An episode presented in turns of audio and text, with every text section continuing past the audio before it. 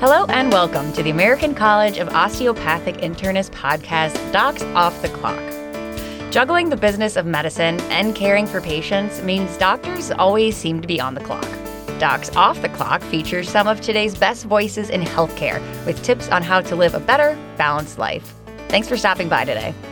February is American Heart Month, and there is no better time than right now to explore your heart health and well being as a medical student or physician. Joining us for this important conversation is Dr. Laura Rosch, the Joplin Campus Dean at Kansas City University who will give us some steps that can be taken to help promote one's own heart health. Now, doctor, we're talking about heart health today, and I'd like to start with focusing on doctors and medical students. How are their hearts and lifestyles different than the general public? Are they really any healthier? Well, this is an interesting thing. Some studies that have looked at the difference in lifestyle factors and risk factors for heart disease in physicians and in medical students when compared to the general public have found that doctors actually have less risk taking behavior. So things like they are less likely to smoke, less likely to drink, you know, ride motorcycles without their helmet on, that sort of thing. Physicians in general are much less likely to do that. They've also looked at other factors that are really interesting, such as the prevalence of obesity.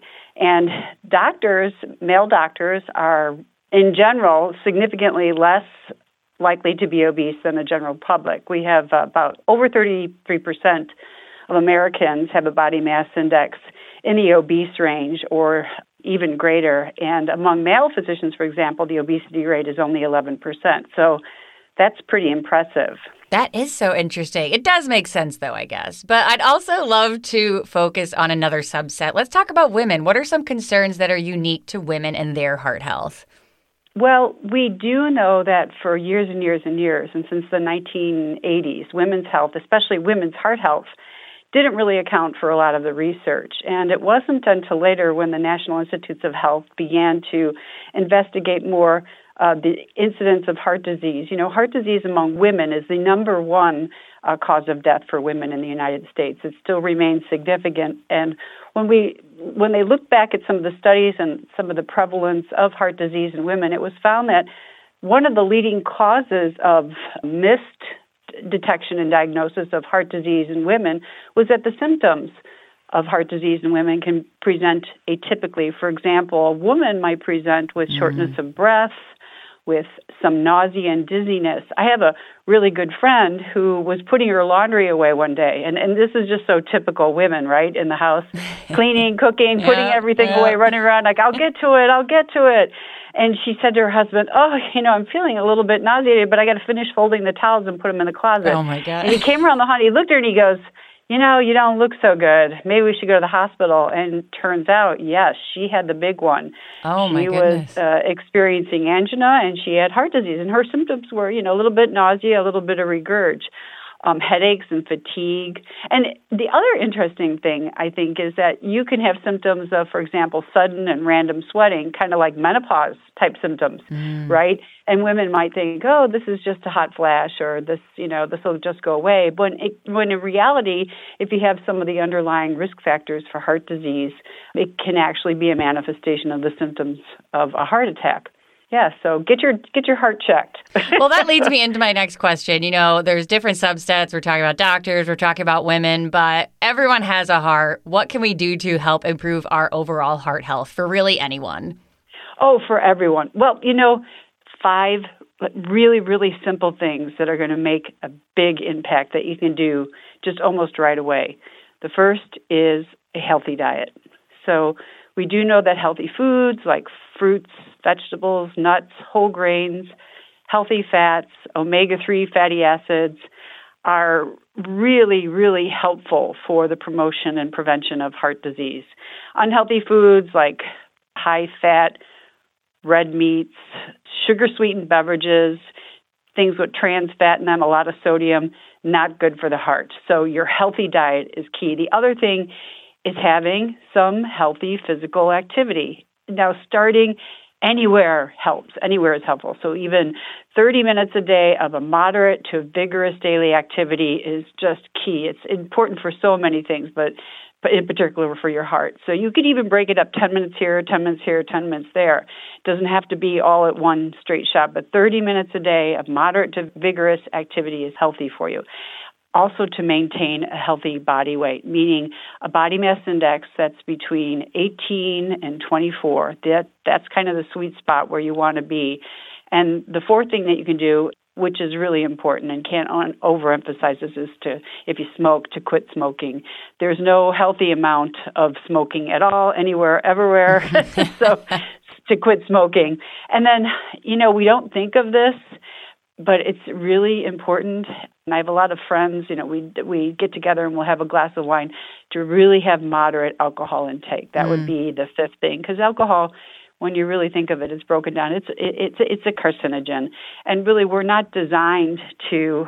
I know that they have a variety of recommendations. They say red wine is a good thing for you. You can have a glass here, here or there, but really, really to limit the alcohol intake as much as you can because we do know that any amount of alcohol intake is associated with higher risk and it's something that you can do almost immediately and just you know keep it out of your diet you know, I do have one more question as we wrap up here. I'm 31 years old and I think about heart health as something I won't have to worry about for a couple more years, right? 10, what? 20 years no, if I'm lucky. No, no, no, no, no. Stop that. well, that's my you question need, is, you know.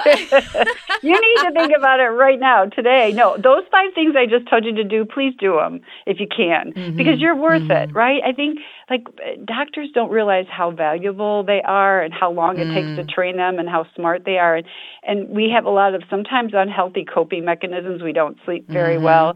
Sometimes we just eat junk food in the doctor's lounge. We don't watch our weight, and and, and or or might smoke to even cope with the stressors of yeah. you know what we have to deal with every day. And that that extends, you know. That can extend all the way down, starting at the age of 20. You can be diagnosed yeah. with heart disease, right? So, any of those other kind of risk factors that you might have if you smoke if you're overweight if you don't have healthy physical activity you are at higher risk and mm-hmm. I, I think it really starts with your mindset that you are a valuable person that you have much to contribute in terms of practicing medicine and taking care of your patients to take care of yourself with these type of behaviors because we do know that physicians health practices strongly influence their patient health practices, right? Mm-hmm. Obese doctors are more likely to to not address issues of obesity mm. with their patients. Isn't that interesting? That's fascinating. Or if physicians yeah. smoke, they're not going to talk to their patients mm. about smoking because this is what they do. So promoting your own healthy lifestyle eh, really leads to significant influence on your patient's health habits. And talking about prevention and you know health promoting behaviors is really key to substantially reducing any time of cardiovascular risk when taking care of patients. Well, just for the record, I am going to my primary for the first time in a long time next, next week. Next week, so I'm getting do back into it. Do you do those five things? Do you do those five things? You you eat a lot of fruits and vegetables, and I try. Active. I do. I, I do a lot of yoga. Good. I'm getting good, better at being plant based, so I feel good about it. But Yay, I know I need to do a little more, yay. and that's why. Yay! Well, on a physiologic level, it makes a big and it helps your brain, mm-hmm. and and and I think probably one thing that isn't always emphasized, but I, I find I think about more now that I'm getting older is the importance of sleep. Right, mm, it's very restorative. Mm-hmm. And I don't want to develop any dementia. So we do know that sleeping, getting adequate sleep between six and eight hours a night is really important. And I know a lot of doctors, it's a challenge to get oh, that kind imagine, of sleep because yeah. they're very busy, but to try to maybe focus on restructuring your schedule or your day, particularly as you age, to get more sleep to help your prevent not only heart health but you know your emotional health and your physical health and well-being well, Doctor, I appreciate the reminders. We appreciate your time here today. You know, February is American Heart Month. Is there anything else that we need to know? We touched on a lot, but did we miss anything? Well, I, I know I was going to mention briefly about the medical students. Please go ahead. You know, what's really interesting, they, there hasn't been a lot, a whole heck of a lot of studies that looked at medical students and their health. But when they've compared the association between medical students' lifestyles and their attitudes toward prevention and counseling, it's very similar to the physicians. The medical students who take care of themselves, eat better diets, have more healthy lifestyles and behaviors are more likely to uh, help their patients with those type of um, behaviors as well. They're like more likely to counsel them on their weight, their smoking, their health habits because they know that it's important and they live that mm-hmm. lifestyle. Mm-hmm. So yeah, isn't that interesting? It's it's yeah. crazy how it all stems back. You know, it's a cycle, right? Yeah. In a little so bias, get yourself yeah. a right. Get yourself a skinny doctor, right? That's what Zig Ziglar used to say. I want them to you be a runner. I want them to be. yeah, get, you, Ziglar, I, I remember he always said this. You want to lose weight? Get yourself a skinny doctor. so, you know they're doing something. Beautiful. So, well, doctor, yeah. thank you so much for your time today. We appreciate it so much. We know everyone's busy, but it really helps us out. Yeah, it was my pleasure. Thank you. Take care. Have a great day. Well, this has been Docs Off the Clock. We look forward to future podcasts where we will continue to explore issues of importance to you. For additional information, please contact the ACOI directly at 1 800 327 5183. That's 1 800 327 5183. Or visit our website at acoi.org. Be sure to follow us on Facebook, LinkedIn, and Twitter, and you can also email us at acoi at acoi.org. Until next time, be well.